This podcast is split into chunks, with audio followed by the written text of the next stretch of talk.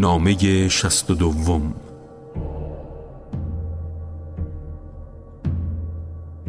پس از یاد خدا و درود خداوند سبحان محمد صلی الله علیه و آله و سلم را فرستاد تا بیم دهنده جهانیان و گواه پیامبران پیش از خود باشد.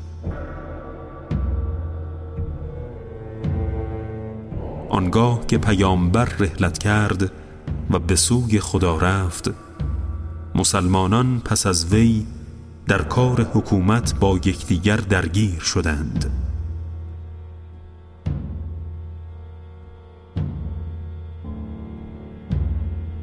سوگند به خدا بدون استفاده از علم غیب نه در فکرم میگذشت و نه در خاطرم میآمد. که عرب خلافت را پس از رسول خدا از اهل بیت او بگرداند.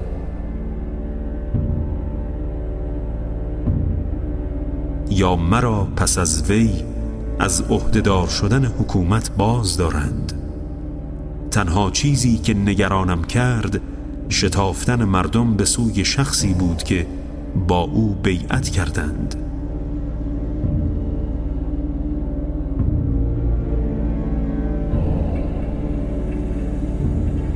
من دست باز کشیدم تا آنجا که دیدم گروهی از اسلام بازگشته می‌خواهند دین محمد را نابود سازند. پس ترسیدم که اگر اسلام و طرفدارانش را یاری نکنم رخنهی در آن بینم یا شاهد نابودی آن باشم.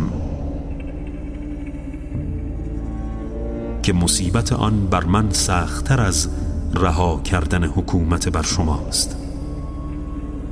که این کالای چند روزه دنیاست و به زودی ایام آن می گذرد چنان که سراب ناپدید می شود یا چونان پاره های ابر که زود پراکنده می گردند